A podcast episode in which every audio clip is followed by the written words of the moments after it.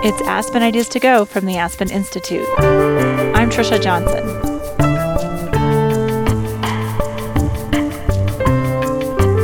Some of the most powerful countries in the world are governed by authoritarian leaders right now. Concerns about freedom of the press and fair elections make international headlines almost daily. Is democracy failing us? The fundamental question facing us today, and it will probably be the fundamental question for decades, which is what do we do when democracy produces bad outcomes? History doesn't offer us a clear guide for responding to the backsliding democratic principles in the modern technological age. And we might not even agree on the definition of democracy. Aspen Ideas to Go brings you compelling conversations hosted by the Aspen Institute. Today's discussion is from the Aspen Ideas Festival. Three experts on democracy around the world come together to talk about the factors contributing to our current civic challenges. Filipino journalist and Nobel Peace Prize winner Maria Ressa, Brookings Institution Fellow Shadi Hamid, and President of the advocacy group Freedom House, Mike Abramowitz, debate the meaning and future of democracy. Journalist Ravi Agrawal moderates the conversation. Here's Agrawal. So, our title uh, for this session is The Democracy Dilemma. And it got me wondering what is the dilemma here? I've been thinking about that. And it seems to me that the dilemma is as follows. You know, in 1989, when the Berlin Wall fell, you all remember that moment, and Francis Fukuyama famously described that moment as the end of history. There was a real sense then that democracy had won. It had won this big, grand battle of ideas. There was no better form of government. A wave of countries around the world began to democratize. Democracy was cool. And then a very strange thing happened. Over the last 15 years or so, we realized that things weren't quite working out as we thought they would. So, yes, many countries were nominally democracies. They were holding elections, but those elections weren't always free and fair. And the leaders that they were generating were also not always democratic. Sometimes they were more autocratic than democratic. What happened? In fact, over the last 15 odd years, we are now in the midst of what scholars pretty much unanimously agree is a democratic recession. Why? And I guess more importantly for today, what can we do about it? So that's what I'm going to try and focus on in our discussion today. Mike, I'm going to begin with you. You run Freedom House. You rate and rank countries on how democratic they are using a range of factors. So, at a broad level, why do you think, on average, countries are becoming less democratic? It's a great question, and about a thousand books have been written about this subject. So, uh, so Freedom House has for 50 years published Freedom in the World, which is our definitive guide to the state of political rights and civil liberties in the world. And why do I say that? Because one of the things I'd like to say is that democracy is not just about having an election, it's also about what happens in between elections. It means having a free press. It means having a, uh, a rule of law. It's, it's treating minorities fairly.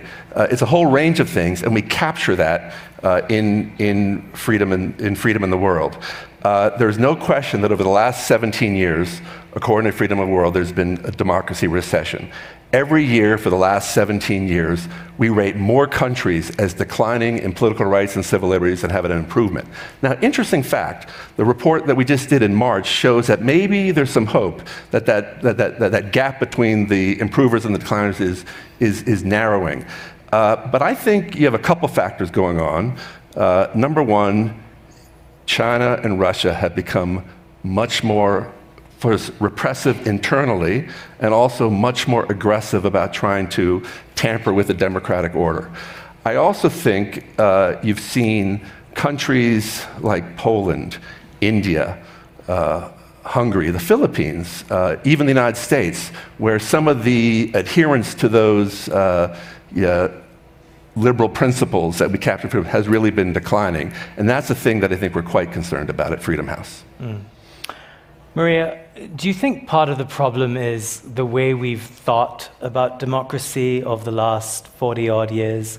That democracy is sort of this end goal that once you achieve it, you're done, rather than a process, rather than an ideal that constantly needs to be perfected. What's your sense?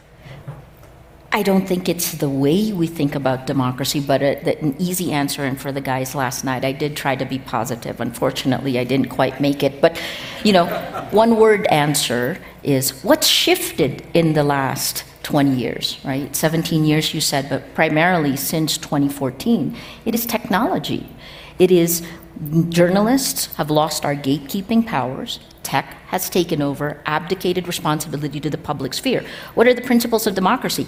This morning we heard that it is actually American democracy, kind of the bright, shining light, the, the experiment where you've proven um, that it is possible to have all these different voices. Well, uh, all of a sudden, this, this country built on debate now is debating on platforms on technology that is spreading lies over facts and rewarding aggressive shouting? Like you know democracy is also about listening and finding compromises.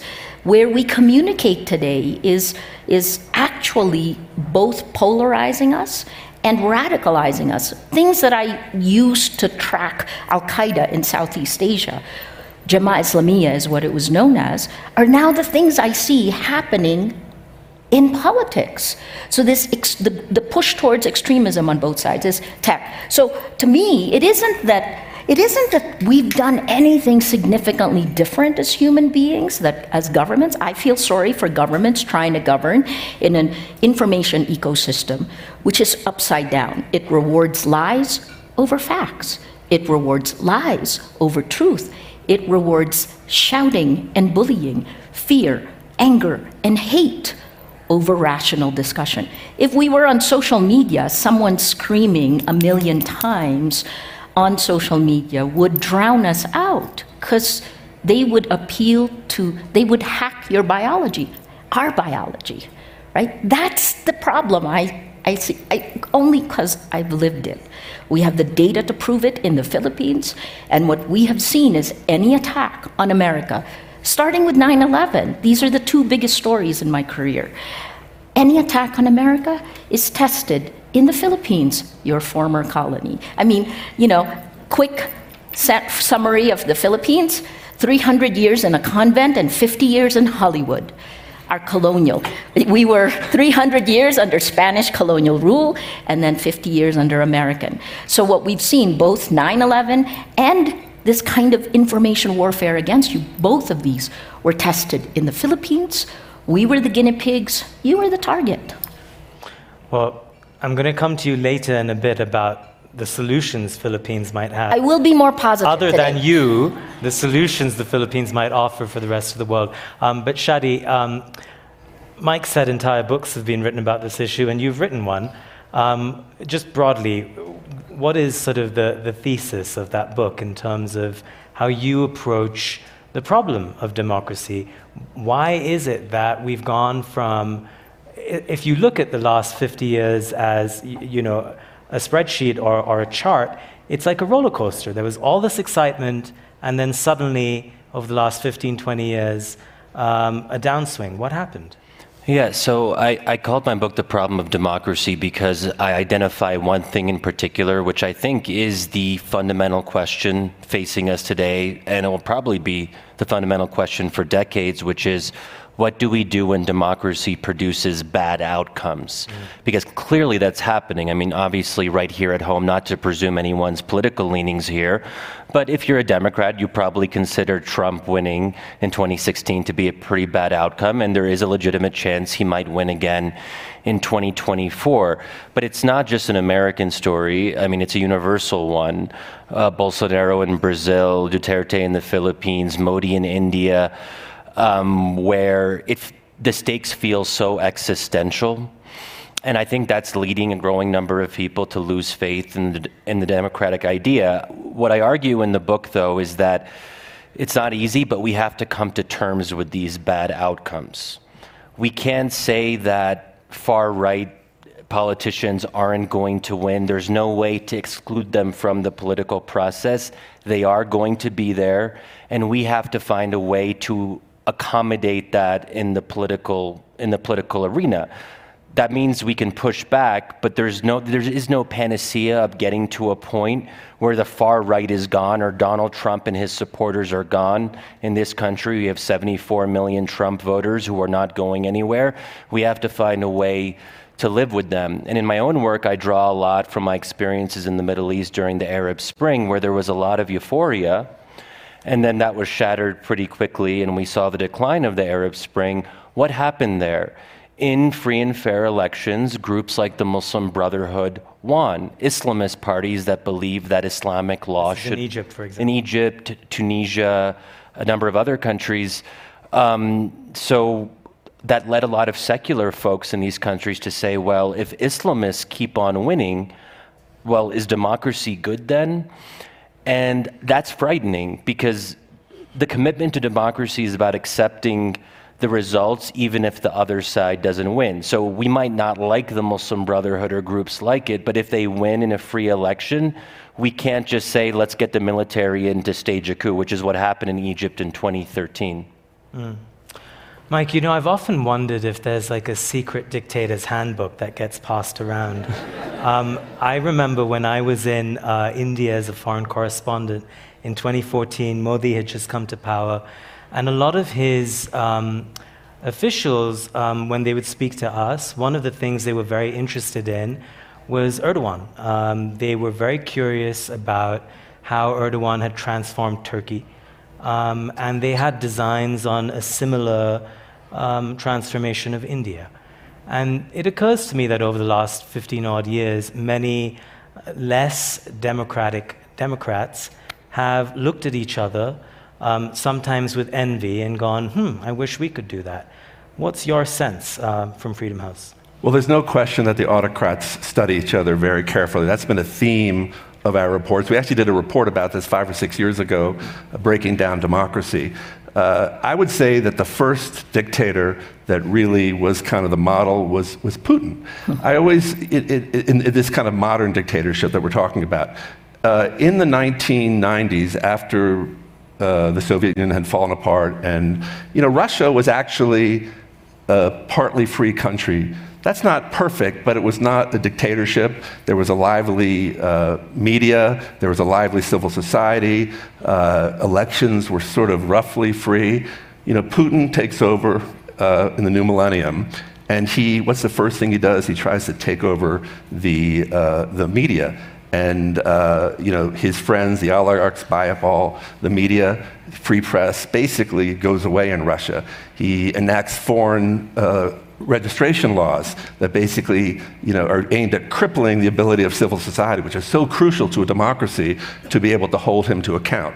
And the tactics of Putin are being studied and copied by all the people you mentioned uh, Erdogan in Turkey, um, uh, uh, in Venezuela, um, Maduro, uh, and even in sort of ostensibly democratic countries like Hungary, or uh, in particular, which does have elections that are free, but basically Orban, over the last 10 years, has made it very difficult to, uh, for any kind of opposition to take root within Hungary. And I think that Shadid makes an important point about democracy. I actually do believe that one of the problem things we've lost with in our country and just around the world is the idea that you can lose in a democracy.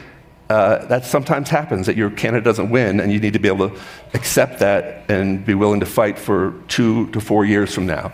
The problem is these kind of people, these illiberal populists, you know, like Orban, like Modi, like Erdogan is a textbook example. The election in Turkey was sort of free, but it was definitely not fair. Mm. Erdogan put all the, the power of state resources into really only media coverage was favorable to him. Uh, you know, he made it very hard for people to oppose him. So I think that's the, the, challenge we have that making sure that democracy is not like a one time thing like it was in Germany in 1933. Mm. Maria, I want to ask you a question about the role of the West. And I think your perspective, just living in the Philippines right now, um, will be very important here. It often strikes me um, leaders around the world, when they want to dismiss criticism, um, it's very easy for them to go, oh, it's the evil New York Times, or oh gosh, it's fake news CNN, or, you know, it's, they tend to dismiss Western media outlets, uh, think tanks, organizations such as Freedom House, um, which then leads one to wonder, you know, are they losing their effectiveness because they are in the West? Uh. Are they less able to criticize because now we are in the midst of this trend of all of these leaders we've been discussing just saying, nah, they're biased, they're in the West. I mean, the first, you know, Trump, so Duterte was Trump before Trump was Trump. Right. right. So he, and so it's not even just Western media. This is part of the playbook. And the first part, you know, I, I became a journalist 37 years ago, more than 37 years ago, where the pendulum, people power in the Philippines. You know, we kicked out of Marcos, the family fled to Hawaii, uh, and and the pendulum then that triggered 88 in South, 87 in Korea, 88 Myanmar. You know, I went on 1998 in uh, Indonesia, the end of almost 32 years of Suharto. So the pendulum was swinging towards democracy. But what was happening then is very similar to what is happening now. When things got very hard, what citizens do is there's a nostalgia for a strongman past because and I'll, I'll tackle this one before I tackle the media, mm-hmm. right? And how how we are demonized. I'm both CIA and a communist. It's very strange in the Philippines, you know. That's the info ops against me. But look, part of the reason why this is rolling back is democracy is hard. A citizen is hard. The panel this morning talked about civics. You know, the, we, the Philippine Constitution is patterned after the United States. We have a Bill of Rights like the United States. And part of the problem is that there's, when things get hard, we hearken back, we look back to Marcos, we look back to Suharto. Erdogan's main promise is that he did give some things to people. But then you add this thing of fear, anger. Like, what if I don't get it? Right? What if I what if that side, those immigrants, these are just fissures that are being pounded by information operations on the citizens who are ultimately voting. So the way you see the world is being impacted by the, the platform where you are getting your information. And the hard part is that, that our kids, most 35 years and below, you're getting your news from social media. I'm sorry to go back to tech, but to answer your question, um, CPJ parallels Freedom House, uh, the Committee to Protect Journalists, uh, RISJ, Reporters Without Borders. The attacks against journalists, attacks, killings, jailings, all of these increase as democracy decreases. It goes the same way. And that has been happening for the last 15 years. You say 17, we say 15. And part of that is because if you don't have those journalists who are foolish enough to stand up, I, I had a 26 year old reporter who was standing below Duterte, asking him respectfully questions. He was towering over her, literally was bullying her to stop asking questions. She kept asking. And so they shut off her mic. They took her away from the mic, but she kept asking. If you don't have those journalists who will do that, will you? And that goes back to civil society again this morning. What is our civil society willing to do? Do we realize what we are about to lose? So it isn't that Duterte demonized CNN. I mean, he demonized me. and then all of a sudden it was, because I was, I was CNN Manila and CNN Jakarta.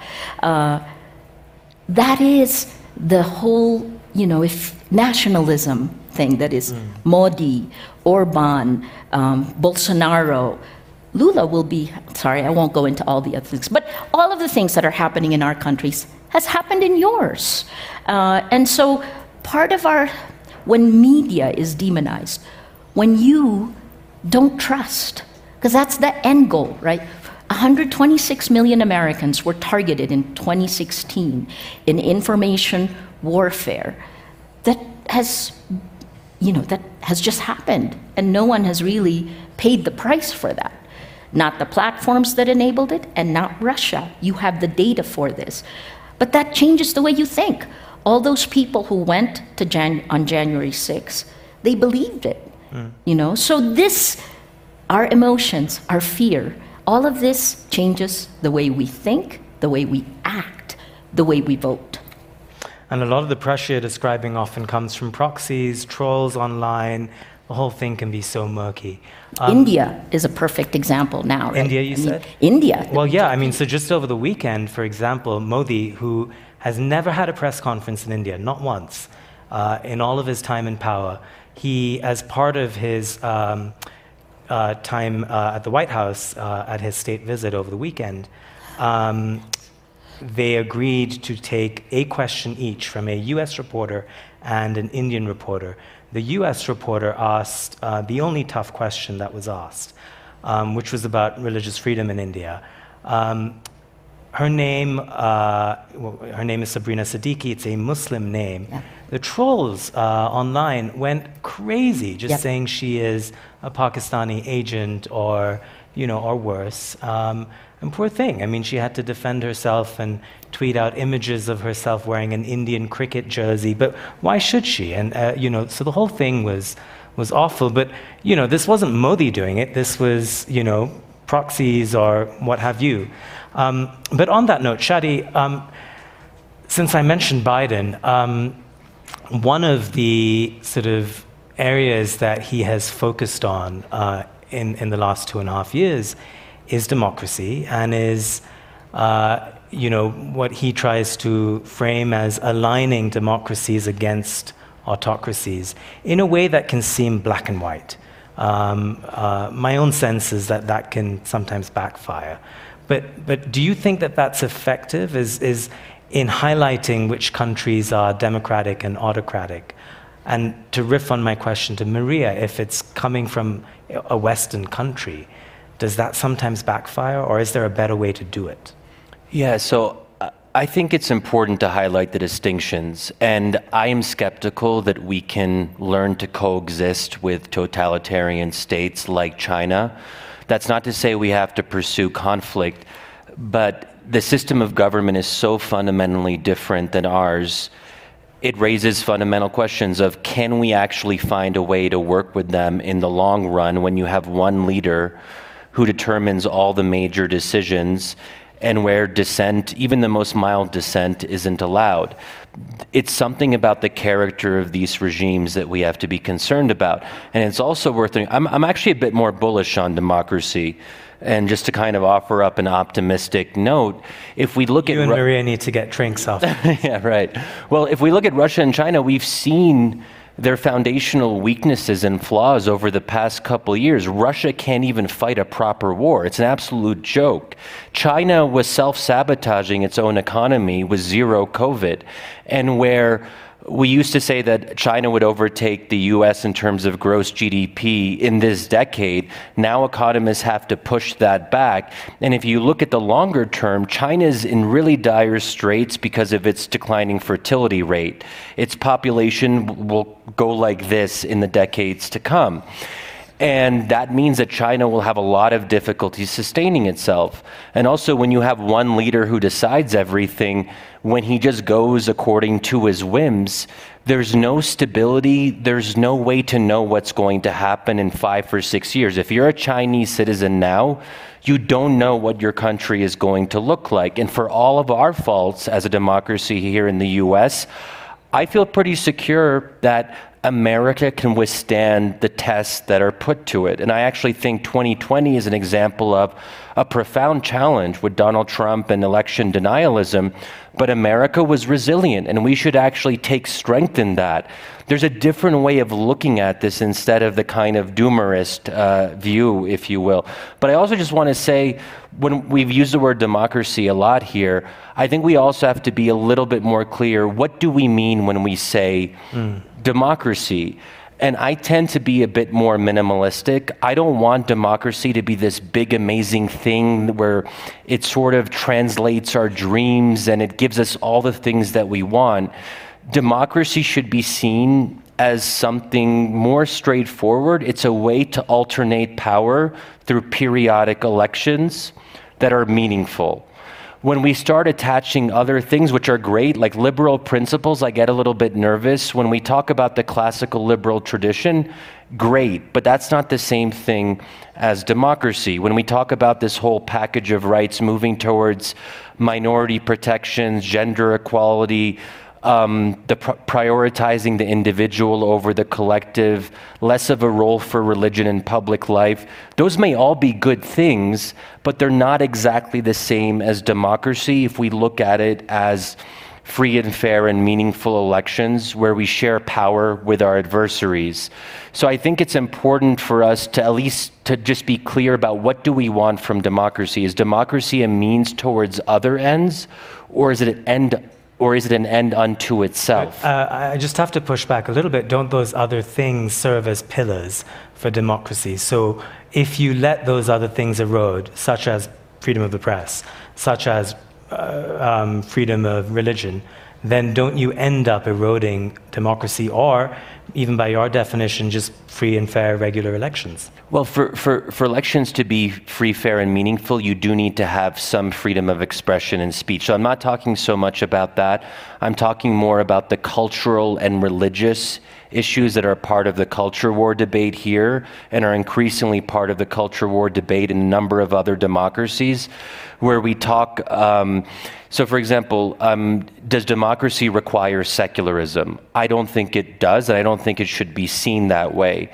When we see religious groups doing well in elections, should we say that's anti democratic? And one, one example here in the US is abortion. I think it should be up to um, individual American voters to decide now on the state level, on the local level, and to advocate for their positions. And then the great thing about democracy is then uh, the results of democracy are there, and that's that we have to live with those outcomes, right?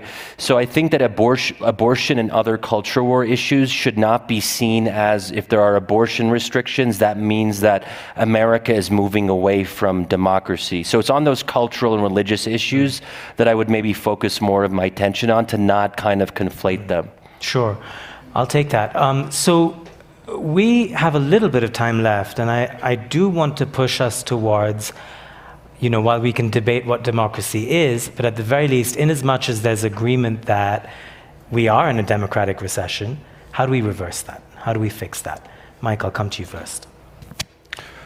Well, I think that there are, there's no silver bullet to this. I mean, I actually believe we're kind of in a generational struggle, and I would personally put three or four emphases. First of all, I totally agree with Maria on the primacy of protecting press freedom and protecting the information, you know, cleaning up the information environment. As a former journalist, I can tell you thing, the, the, it's just so much different than it was 25 years ago when I was a reporter at the Washington Post. And you look around the world, there's just huge, I guess someone has called it, you know, deserts of news, where basically there's no independent, mm. accountable there's no independent news that's holding the government accountable. By the way, that's in our own country too, in certain local media. So I think definitely uh, the, the press is, uh, a, a, should be a major focus. I think number two, I think supporting people on the ground who are struggling for freedom. That's part of what Freedom House does. But you look around the world, there's amazing work that's being done. Something that was very moving to me was in Sudan, where about three or four years ago, I, I had worked on Sudan for a long time in terms of studying it. I never thought that there would be, you know, a, an effort to overthrow the dictator, but there was. And these were, this came from people on the ground, mm. uh, doctors, teachers, and so this is happening in every country in the world, in Myanmar, in Ethiopia, in Belarus, in Russia. And so I think these people are looking to those outside the country to at least give them support, to give them, uh, and, and, people in Iran today, they, they want to know that, that people in uh, the United States and London and world capitals are supporting their cause. I think the third area I would say is fighting corruption. I think that is, I think, the Achilles heel mm. for, uh, for dictators. Uh, it's, it's always interesting to me that uh, one of the things that the uh, groups in Russia have gotten great traction on over the last uh, couple of years is really exposing the great corruption that lies at the heart of, uh, of, um, of, of, Putin's regime. And so I think, and there's all sorts of efforts now in the United States and other countries to really put a focus on, uh, on, on, fighting corruption. Those would be three areas that I would single out. You know, you, you mentioned President Biden, and I think President Biden has had good rhetoric on the issue of uh, democracy. I think the I think, though, if you look around the world at specific countries, Afghanistan, Saudi Arabia, less results from the human rights and democracy agenda yeah. than you'd like. The one exception being Ukraine, which I do think that the future of Ukraine and the administration is really fighting hard for that, mm. is is in addition to a sovereignty issue, is a democracy story as well. Mm. And you could say that more broadly about Biden's foreign policy as well. Yes. Um, Maria, I have to put the same question to you. Um, you're at the vanguard of this fight. Uh, I think so many of us look to you for ideas and and courage. Um, from where you sit, what are the things that you think are being put in place and still need to be put in place to buttress democracy? I just wrote down three. Excellent. Listen, while listening to my, I, I mean, love that. And and the thing of what I f- forgot to mention last night: faith, love, empathy.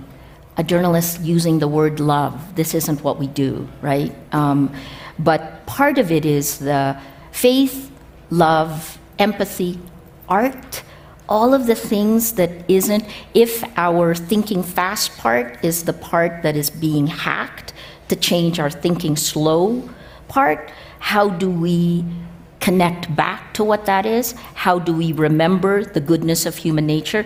There is uh, Pope Francis I, I, am a wayward Catholic, to be on the record. I mean, but Pope Francis called 30 Nobel laureates into the Vatican uh, like two weeks ago and came out with a document, a world movement for human fraternity.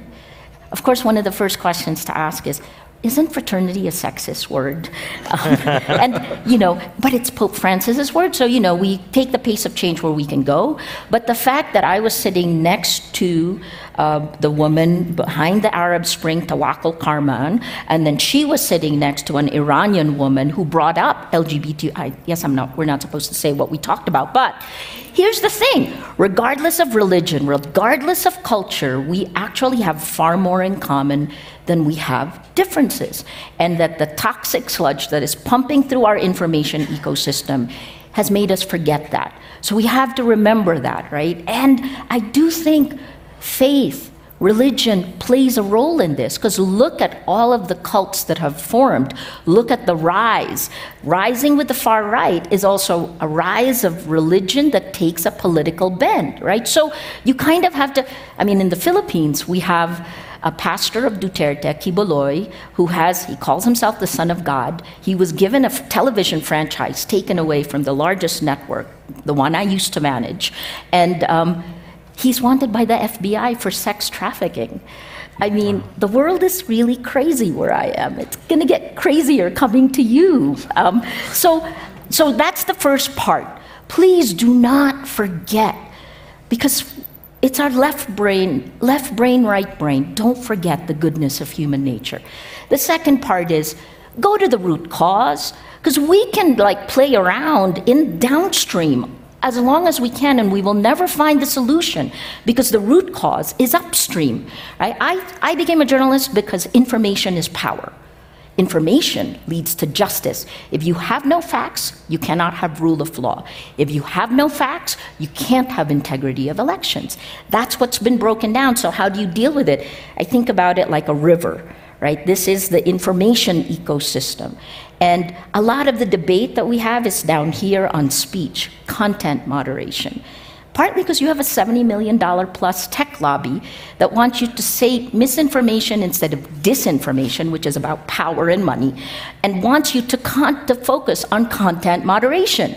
Go upstream, right? Where is that? What's upstream? Data privacy. the, the panel before us, own your own data. We've been cloned and they own your clones, our clones. Then go even further upstream to the factory of lies that is literally polluting the river. We can do this. You heard in the panel before us some of the solutions, both tactical and strategic, that needs to happen. So this is there needs to be a whole of society approach. This is it, right? And and here's the here's the hard part. No, here's the easy part. Your values haven't changed. We in the Philippines, I believe our values haven't changed. We were the, one of the first signers of the UN Declaration of Human Rights, regardless of sex, culture, race. We believe in this, so we just need to act on it. Can I just add one, one thing to the mix Please. before we, um, you know, so I agree with everything here. I just want to add maybe another way of looking at it, which is, um, and it's weird saying this on the stage. I mean, we're all elites here, or at least we are, the four of us, I suppose. But I think we also have to take some responsibility and say elites haven't done a great job. And some of the fault is ours. Um, whether it's you know mainstream outlets, the Democratic Party in the U.S., other left of center parties, we have to ask ourselves why have a growing number of people across the globe moved to the right? Why are they angry? Why are they revolting against center left and center right, quote unquote, elites? It's because they're angry at what has happened. I mean, in, in our country, the Iraq War is an obvious example. Mishandling of the financial, uh, the financial crisis in 2008, 2009 I mean, there were these are profound errors on the part of people who were supposed to be responsible for governing well and competently. So I would also like each and every one of us to say, well, these people aren't just bad, you know, bad right wingers who are just getting the wrong information. They have grievances that at some basic level have to be addressed, and I think we need to do a better job of addressing them. Mm, point taken. Um, can I get a rough show of hands to see how many questions we might have?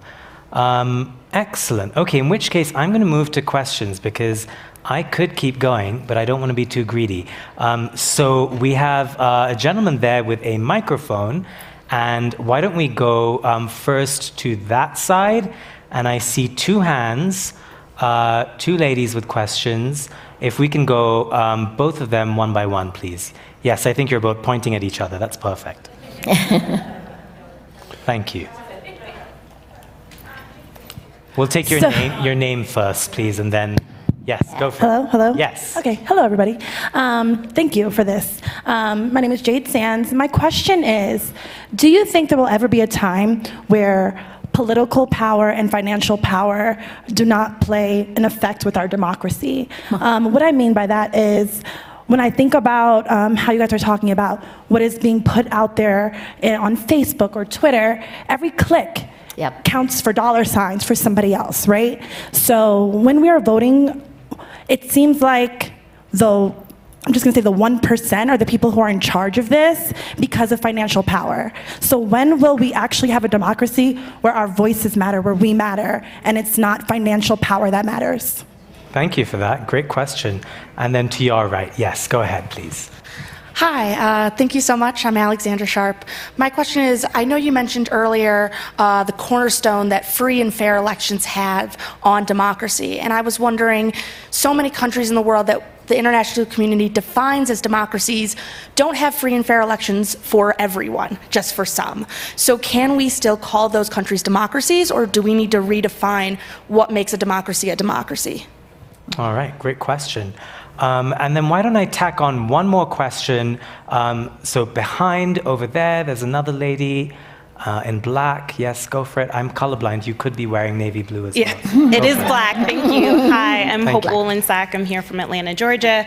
And my question is around the definition of democracy and sort of uh, America's role as sort of the light on the hill in terms of democracy, but the lack of democratic values that we often have here and the problems structured intentionally into our democracy that underweight certain voices, particularly those of color, coming from the founding of our country, and the way those have carried over um, into you know even our elections here and the reflection we should have here on not necessarily wanting certain outcomes, but wanting to ensure every every person in this country has a has a has a vote that counts equally. But yet we have structures that aren't in place for that. The U.S. Senate, um, Supreme Court. So when we think about certain outcomes, um, those can sometimes be frustrated, frustrating given that much of the public doesn't agree with um, many of those, but we have certain structures built in. So when we think about democracy globally, the reflection of sort of democracy here in this country and the role that the US has played in sort of setting a course for uh, certain ideals that we ourselves don't quite live up to and kind of how we grapple with that. All right, thank you for that. So um, I think we'll end up taking three tranches of questions, given how many people put their hands up. Um, and I'm going to put each tranche to one of you. Any volunteers for this first one? Maria, go for it. this one. So, your first question um, everything is about power and money. I mean, really bluntly, if you look at it, right? In the old days, news organizations had both power and money. Now we don't. So now I know what it feels. Sorry, as a joke. Um, but why? How did how did power and money work in in a U.S. democracy? Because you had checks and balances because you had transparency and because you had a citizenry that took that, that transparency and made the players accountable. And then you kept it consistent. All of that went off kilter. I would say the rest of uh, other democracies around the world did to the shining light on the hill we did try to follow this, right? Now I see America walking to where the Philippines was. One of my first stories in 1986 when I walked into the Philippines was how you walk into a restaurant and there's a box that says, please deposit your firearms here, right? And now I, I, can see you moving backwards into kind of where we were, right? But we used to kind of use this as a as a benchmark to try to go towards getting in strong institutions. Strong institutions, the reason why you were able to last longer, Silicon Valley since didn't come home to roost until 2021 because your institutions were stronger. Those of us in the global south, our institutions in the Philippines, we cracked in six months. Duterte was the most powerful president we have ever had uh, free and fair elections. Um, I, I, would posit that it is very hard to have free and fair elections in almost every country around the world, including yours, if your information ecosystem is about behavior modification when power and money can use it to insidiously manipulate issues like immigration, like race, why identity politics all of a sudden has risen up. All of these issues have been there forever, but now they pitted us against each other, and that is by design. Um, to go back to 2016, the Russian military doctrine includes information warfare. And to quote Yuri Andropov, who was a former KGB chairman, uh, he, had, he led the former Soviet Union at one point. He said, Disinformatia is like cocaine. You take it once or twice, you're okay. But if you take it all the time, you're a changed person. Every one of us is a changed person because we've been living like we're on cocaine. And then finally, the la- last question in this is America's role. We've never had perfection. No news group has ever been perfect. But we move towards progress, right? It used to be that naming and shaming worked. It can't work in an exponential information ecosystem anymore. And that's the reason why accountability doesn't work anymore. But it doesn't help when you're electing, all of us all around the world are electing illiberal leaders democratically. We know where we're headed. Okay, so last, I know you, you, Mike so we have to do something about it. Jump in, Mike. Well, I just wanted to pick up on what Maria said about the US uh, I think one thing in thinking about democracy that we make a mistake sometimes is thinking that it's like a binary thing. Either you have it or you don't. Yeah. I mean, to me, democracy is like a struggle. And you look at the history of our country, we had these amazing founding documents which espouse incredible ideals. And the story of American history, in some ways, is an effort to live up to those ideals. We had, you know, with slavery, with Jim Crow, we fell way short. You know, in our foreign policy with Vietnam, with uh, Iraq, which I still think is playing a role in the whole democracy debate. Yeah. You know, we, we've made very major mistakes. But what's really striking to me and which gives me hope about America is the resiliency. I mean, you think about, uh, Shadi was talking about the 2020 election. You know, the system held, you know, 70 or some uh, judges, you know, throughout the false claims.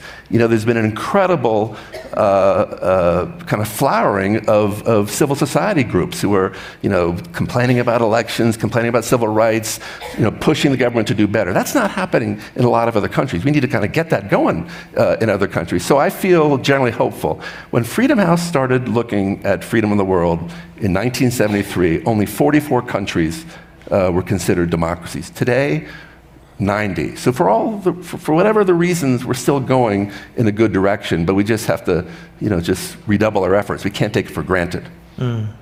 Okay, let's take another tranche of questions. Um, this might have to be our last tranche of questions because we're almost out of time. Okay, so many people. Let's go to the front here. I see two ladies here on the tables in front. We'll take both of your questions. I'll see how they go, and then I'll try and incorporate a few others as well. Go for it. And let's try and keep the questions short, please, and ending with a question mark. Understood. Hello, my name is Claire Atkin. I'm the founder of, co-founder of Check My Ads, the ad tech watchdog.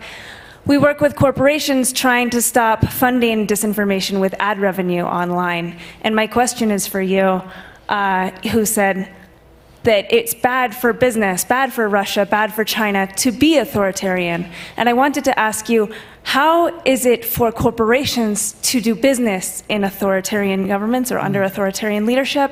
Is it in their best interest to have democracy? All right. Shadi, sit on that one for a little bit, and let's have the mic weave its way over here to the front. There you go. Yes, your name, please.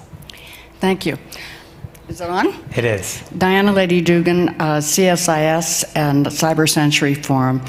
Uh, I guess one of the things that seems to start fading in our litany of America is the term republic. And I think we need to revive it, not just revise it, because there's a lot of things that's why should small states have so much power? And why does the small guy get as big a vote as the big guy? And we talk about all the people who are disenfranchised, and yet the word republic is just almost missing now. So I would like to see your comments and how the we're one of the few republics, not just democracies, and how that term uh, fits into the future litany. Mm, that's a great point. So Shadi, why don't you take the first one, and Mike, maybe I come to you with the, the, the republic question. Yeah, sure. So when it comes to corporations, they're always tempted to do business in authoritarian states because there are markets and large populations. So China obviously is an attractive, um, you know, place to invest and to think there could be a future there. But as corporations are realizing that what China has started to do, they kind of take advantage of Western intellectual capital and intellectual property they benefit from that and, and repurpose some of these things for their own firms. And then they start putting pressure on Western firms, making it more and more difficult for them to actually do business in China. And then there's also the question of rule of law. In these countries, there isn't rule of law. There are the whims of the dictator. And if you're a corporation, you want some kind of regularity, some kind of predictability. But authoritarian regimes are inherently arbitrary. So again, I think corporations are realizing that there are risks, but then, there's the short versus the long term.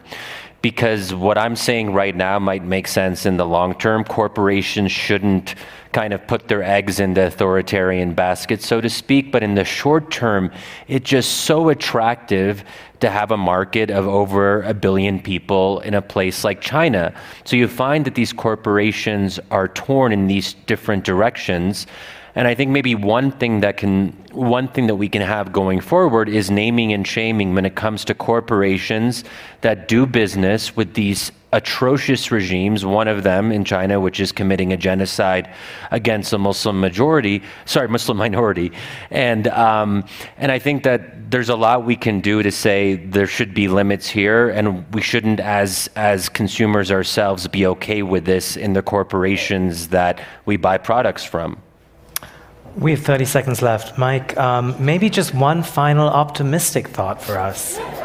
Well, I am optimistic and bullish about the future of democracy. One of the things that you've noticed over the last uh, six years when I've been the president of Freedom House, we do not have a demand problem. Think about three million people going out into the streets of Hong Kong demanding that China respect their rights. Think about the uh, hundreds of thousands of people who protested in Belarus, a fraudulent election. Think about people going to the streets in Sudan. I think we have a, we have a, we have a robust demand for democracy. Now we have to supply it. What a lovely note to end on. I want to thank all of you in the audience uh, for being fantastic, uh, asking terrific questions, and being as engaged as you are. And finally, a round of applause for our terrific guests, uh, Shadi Hamid, Mike Abramowitz, Maria Ressa. Thank you very much. Maria Ressa is the founder and executive editor of Rappler News Site, which is working for press freedom under the oppressive regime in the Philippines. She's been a journalist in the Philippines for many decades and won the 2021 Nobel Peace Prize. Shadi Hamid is a senior fellow at the Brookings Institution, where he's an expert in the Foreign Policy Research Program and the Center for Middle East Policy. Michael Abramowitz is the president of Freedom House, a nonpartisan organization promoting democracy. Previously, he led multiple efforts at the U.S. Holocaust Memorial Museum and was a reporter for the Washington Post for 24 years. Ravi Agrawal is the editor in chief of Foreign Policy magazine, where he also hosts FP Live. Previously, he was a journalist at CNN for more than a decade. Today's show was programmed by the Aspen Ideas Festival team and produced by Natalie Jones and me. Our music is by Wonderly. I'm Trisha Johnson. Thanks for listening.